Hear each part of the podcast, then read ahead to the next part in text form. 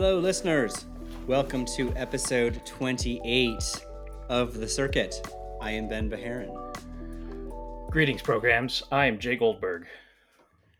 I know everybody kind of just was fresh off an episode we released, released uh, early last week, so you get sort of another one uh, fairly quickly within a, a, few few days, less than a week. So uh, so there you go.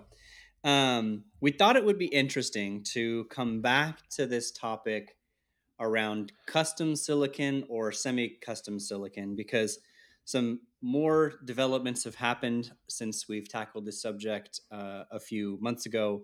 Um, Jay and I have both sort of been in the weeds, backroom discussions. We can't tell all of the details, but it's sort of come at least more to my surprise than Jay's from from what I find out that there's a lot more custom silicon going on than really gets talked about. Um, I feel like if you were to just casually ask anybody, the broad assumption is going to be, yeah, it's a merchant silicon world. You know, you you buy products, you put those together, and that's true of a lot of vendors. However, some of those vendors who I would say are leaders in their category um, are doing a whole lot more custom silicon and not talking about it. So there's a dynamic there where we'll talk to what pockets that's happening in that may, may not actually get talked about. For whatever reason, some companies might want to keep that strategic advantage hidden, which I think is fascinating. But there's also um, s- some good information now around at post Amazon earnings this week around Graviton. And like I had said uh, in last episode, I was at AWS Summit um, the week prior, where more more stuff around um, Inferentia, Trainium, and Graviton was discussed. And so I think think I have a better handle on really Amazon's ambitions there um, that we can talk to. But let's start. Let's start with Amazon on the call. They uh, they they I, and and I take I guess the narrative. You, you can tell me if you sense this or not. Um, I feel like it's a message that they want to start getting far more out around custom silicon. You know, Graviton's now on on multiple iterations, so it's it's maturing. Um, Inferentia and Trainium are obviously there's a roadmap coming, and they'll be on on on next versions soon. But it feels like they want to talk about it lo- more, and they highlighted it on the call. They said uh, 50,000 customers use AWS Graviton chips and AWS Compute instances, which includes 98 of our top 100 Amazon EC2 customers, and these chips have about 40% better performance. Uh, other quote by using Graviton based instances, Amazon was able to get compute capacity needed, so same compute capacity, while using up to 60% less energy. My take from this is, you know, and I, and I, I, I'll be curious sort of what your original thesis was on why they're doing it. I think they had hinted at, you know, we want to be price comparative, but I, but I always thought it was well, okay, you want to be price comparative, but that means that these aren't the highest value workloads. Like you're just going to say, well, if I've got this rich workload, it's going to happen somewhere else. You're sort of doing this on a on a budget. Get Graviton. I think that's not true. I think that they really want to push and make sure that even if it's a let's call it a, a high performance workload, that they do have an Amazon option that perhaps is on par with an Intel, maybe an Nvidia and AMD, but do so with better price and better per, and and and lower consumption. That's kind of I guess my evolved takeaway, if you will. Yeah, so the original thesis behind ARM server CPUs was it's going to be less power. Mm-hmm. And it will be comparable performance, but less power. Because in 2018, 2019, that's where the ARM universe was. Like it just couldn't quite compete. It couldn't do all the workloads that x86 could do. It didn't have those big cores. And, it was kind of limited, not limited, there's a narrower universe of addressable workloads. And and that's how that's where you know Graviton came up was introduced in that that time. But since then, the whole ARM ecosystem has moved, has improved, and you see that a lot in how Ampere talks about things, where they're now able to say better performance, less power. Right? Mm. It's it's too. Mm-hmm. It used to be just sort of good enough performance, but better power. Now it's really good performance, competitive performance, better performance, and less power. And I mean, it's semiconductors, right? It's it's engineering. There's trade offs. It's not always you don't always get you don't have the best of both worlds. You can you're tr- making trade offs. You're giving up some of the power savings to get better performance, but but the my point is that the ARM ecosystem has advanced since Graviton started, and that has a, that has given you know Graviton in its you know third generation, fourth generation scope to improve the offering. And I I think what what we talked about this a few episodes ago, where when ARM servers were first coming out, 2018 ish, they had to pitch this TCO, total cost of ownership story. Right, the yep. idea was, yeah, your performance is great, but you're going to spend a lot less money, and so you can afford to throw more compute at it, and it comes out even. And now we see the x86 side, especially AMD, adopting that TCO language. As, and I think that's part of this evolution where you're everyone's starting to everything is very competitive now, right? Where you really don't have a a clear case where one is better than the other. I think mm-hmm. 2018 you, it was an easy argument. x86 was better, and now it's much much more complicated, uh, which is good for customers. It gives them a lot more choice, and they can mix and match. And so Amazon can now offer AWS can now offer Graviton and save its customers a lot of money. But I, if I if I heard the quote right, if I read it right, their their customers are saving forty percent, and Amazon's saving sixty percent on power. So that's twenty percent boost net to mm-hmm. Amazon. Mm-hmm. Everybody, that's you know that's that's good. They they've shared the they've shared the gain. So I I want to get get back to like you said, the original thesis. And, and, what intrigues me, though, about some of Amazon's language, if I'm reading between the lines, is there's there's the performance parity, which I think they want to continue to get out there, which I think is an interesting point. Performance parity, lower price, as well as power savings, which, as we talked about numerous episodes ago, matters to Amazon because energy is very expensive, and and by the way, energy is hard to secure. So there's a sense of shortage of it. So the more they can do that. But there's this question of, you know, you, you and I have talked about this before. When you own a lot of your own software and much of Amazon's backend, including many of the things that they announced around LLMs and Bedrock and really interesting stuff at the AWS Summit, that's all their software. So theoretically, they could continue to prioritize and optimize their software for Graviton, for Trainium, and for Inferentia. And I think in many ways, there might be a path to better performance with Amazon's infrastructure than their x86 counterparts, and maybe arguably their GPU counterparts if they get those workloads. So then you could potentially have better performance, better price at at lower wattage, which I think could be really interesting. And, and, and again, because they control their stack, that's it's a plausible idea that they could go that direction. Yeah, uh, yeah. I mean, four or five years ago, Amazon clearly made a decision to go after this. They saw something strategically beneficial in ARM CPUs, and and you, actually, you can find some of the, the some of the commentary they've released online, like how they thought through it. Right. But I think in the early days of Graviton, my my guess, my very strong suspicion is that most of the workloads that were running on Graviton were internal AWS workloads, mm-hmm, mm-hmm. right? Because you have to manage all those all those data flows across all your data centers. That's a that's you know twenty percent overhead. Uh, that's so that's, AWS is probably AWS's biggest customer, biggest user, and I think that was really important for the ARM ecosystem because that was the they, they did the pipe cleaning for ARM, getting all the ARM tools, all the software, pushing all the vendors to get the software optimized because Amazon cared about it internally. And that served as a forcing function to bring the software ecosystem al- along, which helped the broader ARM, you know, installed base or aspiring base so I, but then, but then somewhere along the line, they they've they've solved that problem. They solved the software problem. They've improved performance, and now they they uh, somewhere somewhere in there they saw this big savings. They started to subsidize uh, subsidize Graviton to encourage users to switch over. Uh, mm-hmm. And I mm-hmm. think it's it's it's partly because of that that saving. They save a lot. They make a lot of money. It's better for them. Yeah, yeah. But they had to do that heavy lift first. Yep.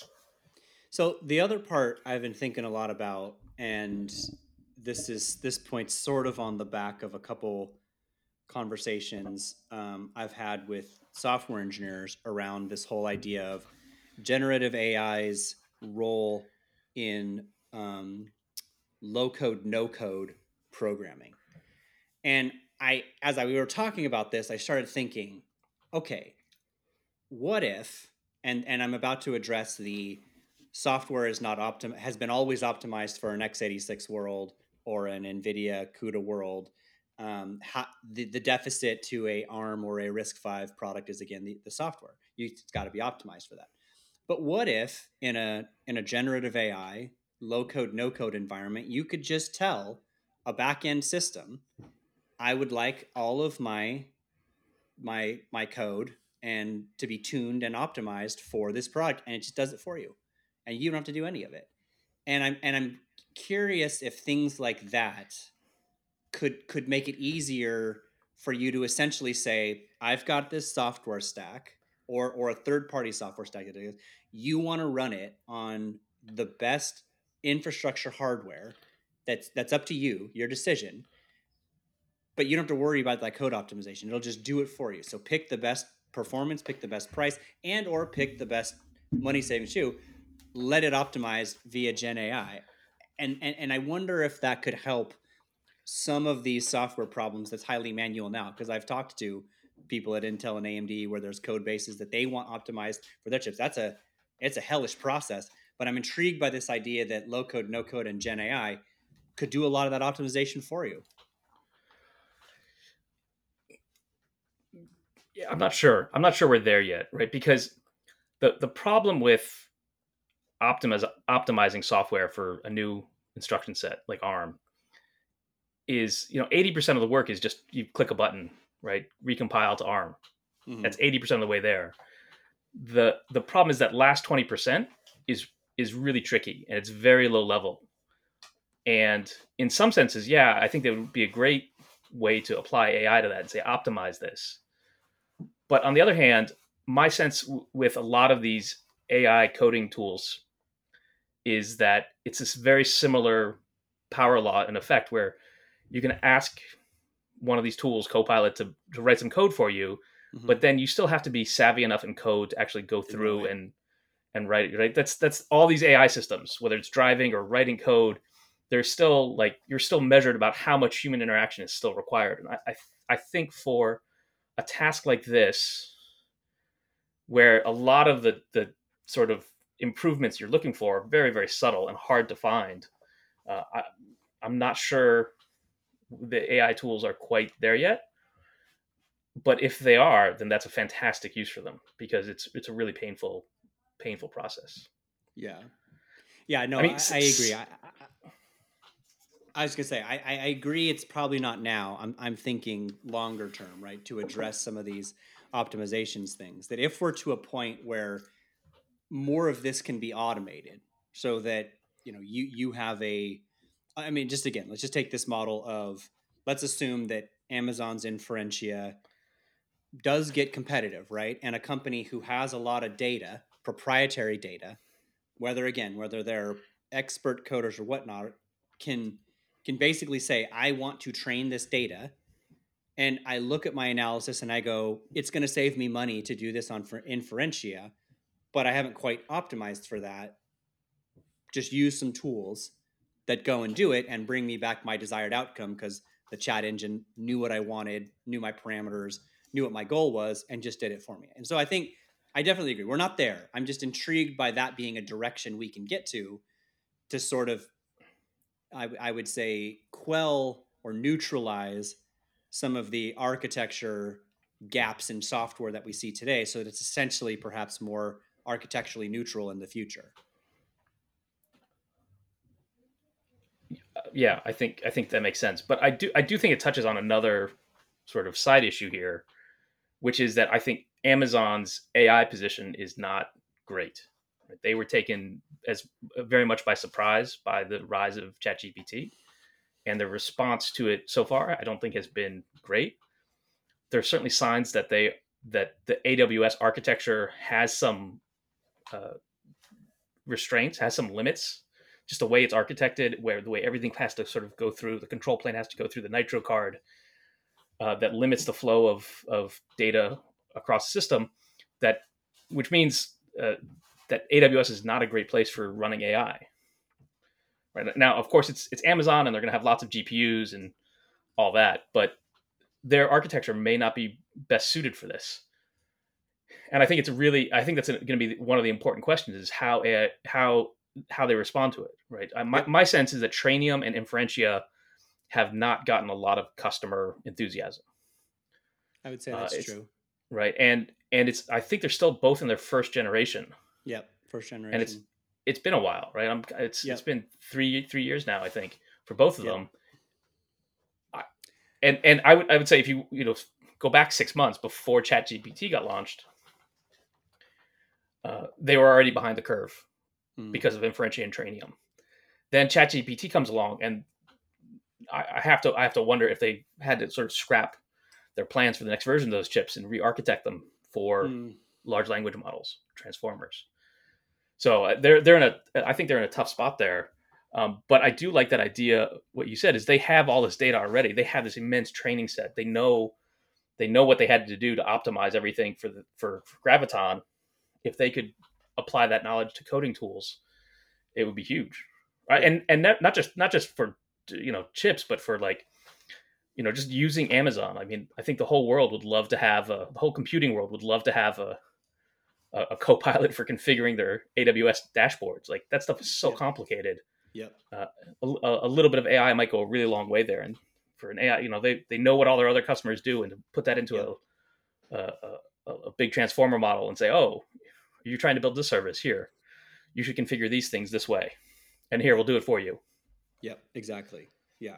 No, and I think you're you're totally right. I, will be curious what happens at reInvent this year um, that's November, I believe, because I have to think they're going to have some insight, some stuff around all of this. I mean, again, they announced a new LLM called Titan and Titan XL. They've got Bedrock, which was some of the the underlying points of this infrastructure. So they started to to talk about exactly address exactly what you said, which is like here are the things we're trying to do. But again, I think because they control some of these fundamental infrastructure, uh, coding environments. I'm just intrigued by what they can do because at this point, my read on Amazon is that they they're trying to give the most choice possible of any of the public cloud hyperscalers. They you know, you just look at the number of, of LLMs that they're supporting, and it's significant. Now, again, those aren't all going to live. It's going to condense down to a few, but you know, if you're at Microsoft, you kind of have one defined for you. You've got Google, you've got one or two defined for you. So Amazon is definitely pushing more choice, but that's what I'm saying. It's I'm intrigued by yes, let there be a software world of choice. Let there be whatever. But when you do the analysis, you look at that and you say it might make sense to run a lot on their custom silicon, which again I think has a, a tremendous amount of strategic advantage to them in again cost, margins, energy efficiency that they can leverage, which which helps their margins. Which I think at the end of the day that's that's a big part of their their upside for growth. So anyway, I'm intrigued with that. We'll, I'm sure we'll see more at uh, at reInvent. Um, my guess is it's coming, but but yes, they have to address this, just like you said, and I think they're they're starting to do that in a in a very Amazon way, if you will. Um, so let's say some other parts. So we, we can't entirely say everything, but about more about this, there's a whole lot more custom going on um, in some of these conversations, different people's, um, there's actually a lot more uh, semi-custom in networking going on than I think people realize, and and most companies don't seem to want to talk about this. Now we know Marvell and Broadcom both have semi-custom groups. They talk about this, so they're clearly working with companies to do something that's we're calling semi-custom. Um, but there's a lot going out there in, in network acceleration and i have to believe a lot more will coming but i'm intrigued by this like i hadn't spent a lot of time really kind of digging into what infrastructure is semi-custom around uh, the networking side of things. But it appears that's actually far more prevalent. In fact, every hyperscaler may very well be doing this. Yeah. So I, I have a list uh, of roll your own semis, and yeah, at, at, least five of the big seven have networking chips that we're working on. Right. Uh, Google has their own really wild optical stack, uh, which is very very tightly bound. They have their whole thing going on, an alternative to Ethernet essentially, which is very powerful, but it's very very custom to them. I don't think they've announced that they have a custom chip at the heart of that, but mm-hmm. everybody mm-hmm. thinks there's something there. Uh, Tencent is working on something. I think Baidu is. ByteDance maybe as well. I've heard some rumblings about that. Microsoft had a really interesting FPGA based network acceleration that they had for years, right? And this was at a time when AWS was really pushing its Nitro solution, and and the Microsoft Azure came up with their own internal version of that, but it was FPGA based. And I, you know, there's a lot of questions about Microsoft, right? Are they going to do their own CPU? They haven't done that. That's been rumored forever. It hasn't happened. Uh, I have to suspect that they're working on some networking thing as well. That that rumor has been out for a while. I think there was a rumor that yeah. that Marvell had built it for them, uh, or was, they thought of something else, but it turned out it's probably this. It wasn't Athena. It was this, some, something like that. So there's yeah. a lot of there's they have to be working on something too and AWS, of course, has Nitro, right, which is sort of a networking part, SmartNIC. Uh, there's just an immense value there, and I, I, think part of the reason the companies don't talk about it, one is that there's a fair amount of security involved, so they're a little sensitive mm. about that. But mm. but two, it's also not an interesting category for the broader press because it's it, it's not a category where you're obviously displacing somebody else. Right? The press loves that story where Apple builds the M series to get rid of Intel. That's an interesting story to say, oh, you know, Google's designed this networking chip because they want to do something weird with networking. Right. That that that's that's not a, an approachable story, and so I, I, don't think it's written as out as much, and so the companies don't talk about it. Um, but it's really it's it's really important. I mean, if you look at what Nitro was able to do for Amazon, it was critical for their early years. Really, really important.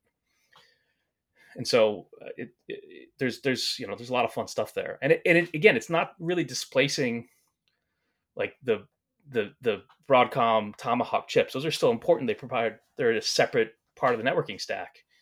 Uh, this is something a little bit more arcane, and it's very very specific to each of the vendors, and so there's no good story there, and so it doesn't get covered.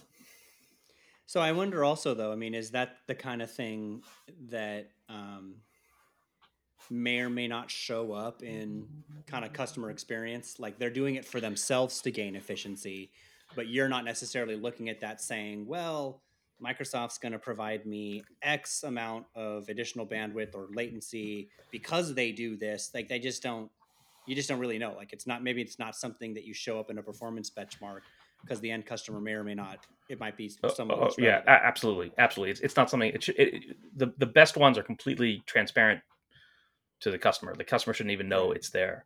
However, however, it starts to become important with AI right? Because mm-hmm. if you're if you're doing training, especially, and you want to you have these big models where you're sharing data back back and forth, and you're running the model a zillion different ways. We've talked about this. Memory is the key is the key bottleneck in, in training, and you need to have very very very low latency systems otherwise the whole thing gets bogged bogged down and i think that's where that's what i was saying before is where amazon's starting to get into some trouble with nitro it, is it is there is some kind of latency ban uh, penalty there right. that affects this. Um, but the, the the basic idea of a smart NIC or networking controller sure. basic is sort of is is an enabler, and it shouldn't be something that customers even notice or care about. Right. But it right. is very important yeah. to being able to make the whole thing work. Yeah, no, agree, and that's why I think it'll be curious to see to this point we just talked about in terms of AI like we talked about last episode, when an infrastructure refresh sort of happens and dollars are spent, I think there's a thesis that you know NVIDIA is fairly well positioned, or at least to be competitive competitive with InfiniBand and some of the stuff they've done with the Mellanox acquisition.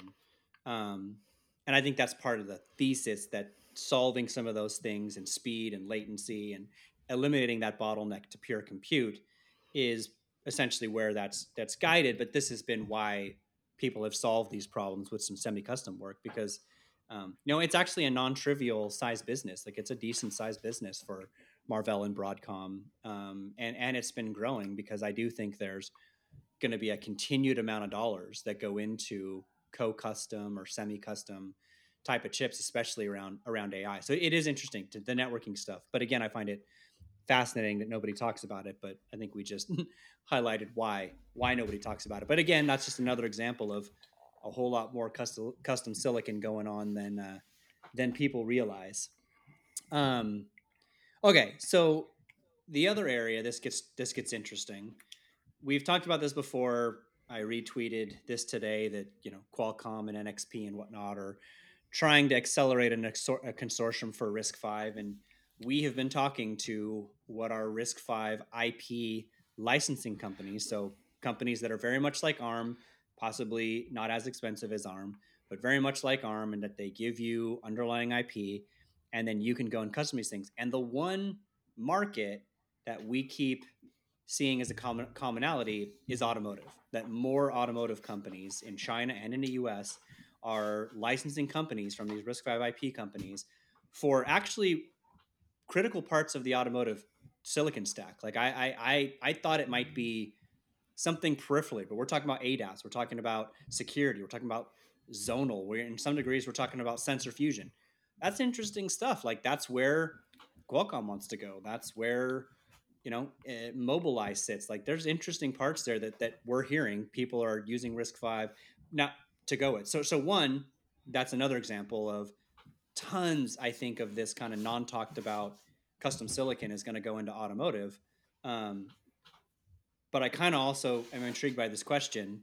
I, I think the answer is no, so I'm just going to lay it off to you. No OEM is going to be like, we developed the Ford sensor fusion blah blah blah hub and consumers are going to be like ooh that's why i want ford because they're making their own silicon like i think this might be another scenario where lots of content dollars go to custom by OEMs and but doesn't get talked about. So I think, yeah, I'm struggling here because I, I think you're right about the U.S. Uh, okay. It's going to be years before any consumers like, oh, the Ford Dragon or the Ford, you know, Octagon, whatever. really want that. GM inside. Okay. Like, right? But do you oh, think oh, that might got... happen someday? Like they'll use that as a feature. They'll say, "We've invested in whatever custom technologies." Because so let's just look at Tesla. Tesla talks about it, but I don't know how many people, my, friends of mine that own Teslas, that have any idea that they've made their own chips. Branding, consumer branding for semiconductor companies is very rare. It's not impossible. And very right? difficult. And yes. very difficult, but it is possible.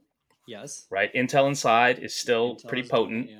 Yep. Every consumer knows, not every, but consumers, a lot of consumers care about Snapdragon. That's another, right? Qualcomm has a brand there. Uh, you know, the GPU, GPU cards certainly have brands. Yeah. It's not, it's not totally crazy to me that some US company, some car company would want to do that, market around their chip. I think it's unlikely, but it's not impossible. And the, the reason I'm struggling with all this is because that's that's exactly what's taking place in China right now.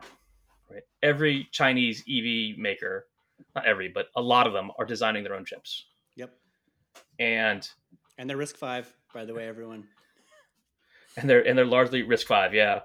I, I mean, it's in, interesting. Mobileye really got its start by selling ADAS solutions into mm that market, into the Chinese automakers. Mm-hmm. Yes. And part of the reason they've struggled lately is that a lot of those chip makers have moved to doing their own internal designs. And, and right, Mobileye is doing fine. I don't want to knock them, but it's definitely been a headwind for them in recent years. I think it's very likely that the Chinese automakers will eventually market around having their own chips as mm. being something that differentiates them. Mm. And so then as those cars go everywhere else in the world but the US and Canada, do they copy over that marketing? To use it as a differentiator. It, it's not it's not crazy to think that. I don't I don't think it's really happening yet. It's going to take a while, but I think that is something that becomes possible. Okay.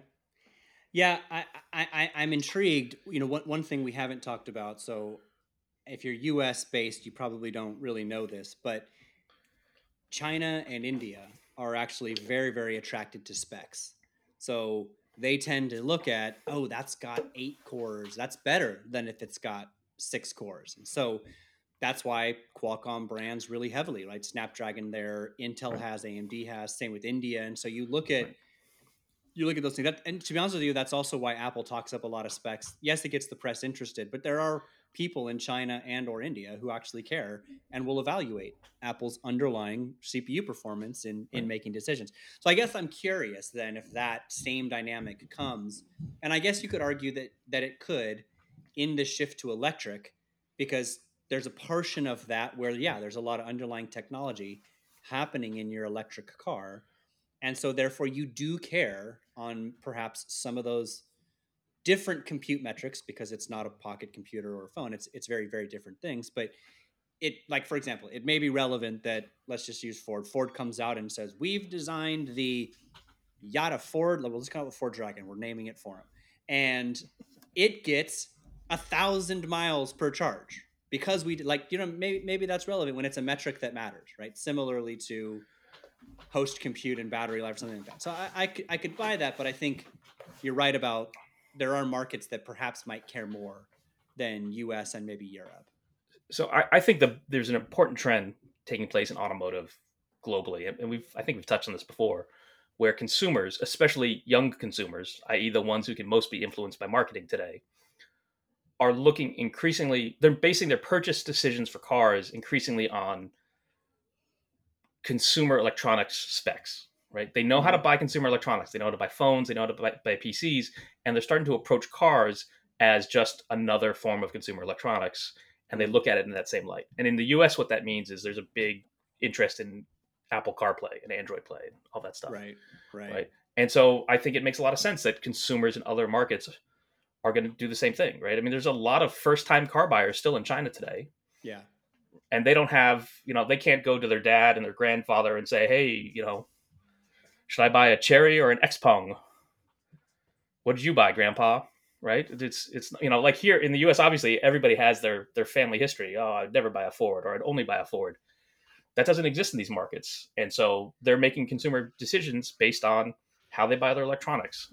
And and so yeah, I think it's, it's very easy to slot a chip into that as well, right? Especially you give a a big marketing launch for a new vehicle that initial presentation, those all look like they all copy. Everybody copies Apple's style, and right, they'll throw up a zillion specs and include one of them will be the chip. And I, I, think in the U.S. what will probably matter more is just software. I don't know that consumers will care about how many teraflops their their chip does, how many TOPS their chips provide, but software is what will matter. But I, it's it's not crazy to think someday that consumers will pay attention to that too right? And yeah, I mean, and, so, and so this, but this is an interesting question: is like, does that mean custom silicon is the way to go? Because if that happens, then custom silicon is going to absolutely be the way to go. This is the way that companies differentiate their products is with their chips.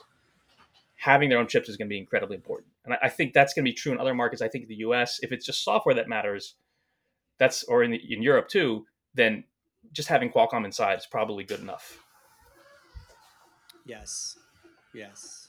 Um, but you're but you're right about the purchasing with consumer electronics mindsets. I mean, you see this today with some of it's not just CarPlay. It's hey, this has a 12 inch tablet like display right sitting in your console, or this one has a huge whole car wide OLED right. That's that's display things that they're used to. So so I I, I can't imagine right because because I think the automotive stuff's interesting, and we've talked about this before, but I've had like a range of conversations around this with with some people in the in the uh, trying to make chips for these things is how will they start to tell their technology story as a differentiator? Because they need to stand out than other you know than other cars. It's not like just because i get better miles to the gallon or more horsepower like that might have or i like this brand which was why i chose something. Like there needs to be more technology differentiation. And that's how i'm curious how they solve it. And then how much do they maybe say well we we created this. That's why go with us Ford versus them Chevy or us Toyota or etc. When when you figure that out, call the automakers because they would like to know.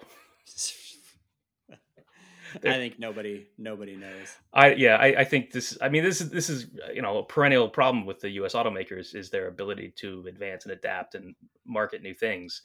They don't have a great track record on this front, um, but you know at the same time, everybody else is struggling with this one. I think that the the Japanese are even further behind, and the Europeans. Uh, that's a whole other story, but they they're not in a great position either. And it's really that I think I mean, that's a, a, a, big problem. Is the Chinese automakers have been thinking about this stuff, and Tesla. I have to throw them in. These are companies who are built around this idea of software.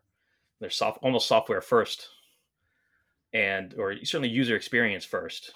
And for them, they've I think they've I think all those companies, the Chinese companies, Tesla, have already figured out the formula, and now they're just advancing it and retooling it. And somewhere along those lines, having your chip mentioned in the marketing materials is going to be important certainly more important yeah. than horsepower and tor- torque and all the things I was supposed to I was told to care about when I picked bought a car. Yeah, agreed. No, that that's super interesting. But you know, just so just on on this sort of last point about there being a lot more semi a lot more custom than perhaps people realize. There, there's also I think a lot more RISC-V out there than people realize. It's just not perhaps in the sex, sexiest of applications you know, we, we were talking to a, a vendor who had multi hundreds of millions of chips of RISC-V chips um, sold to automotive last year. We know, I know Apple uses it in companion bits around their bits of silicon. It's not all ARM for other parts. So I, I have this interesting question to you. Do you think it's plausible? And, and again, I know this is not host compute, so not an apples to apples. That more RISC-V chips, silicon, is shipped every year than ARM. Not yet. Not yet. It's got to be close though, right? Because they're so they're in. What? I mean, I, I, think the metric isn't chips; it's going to be cores.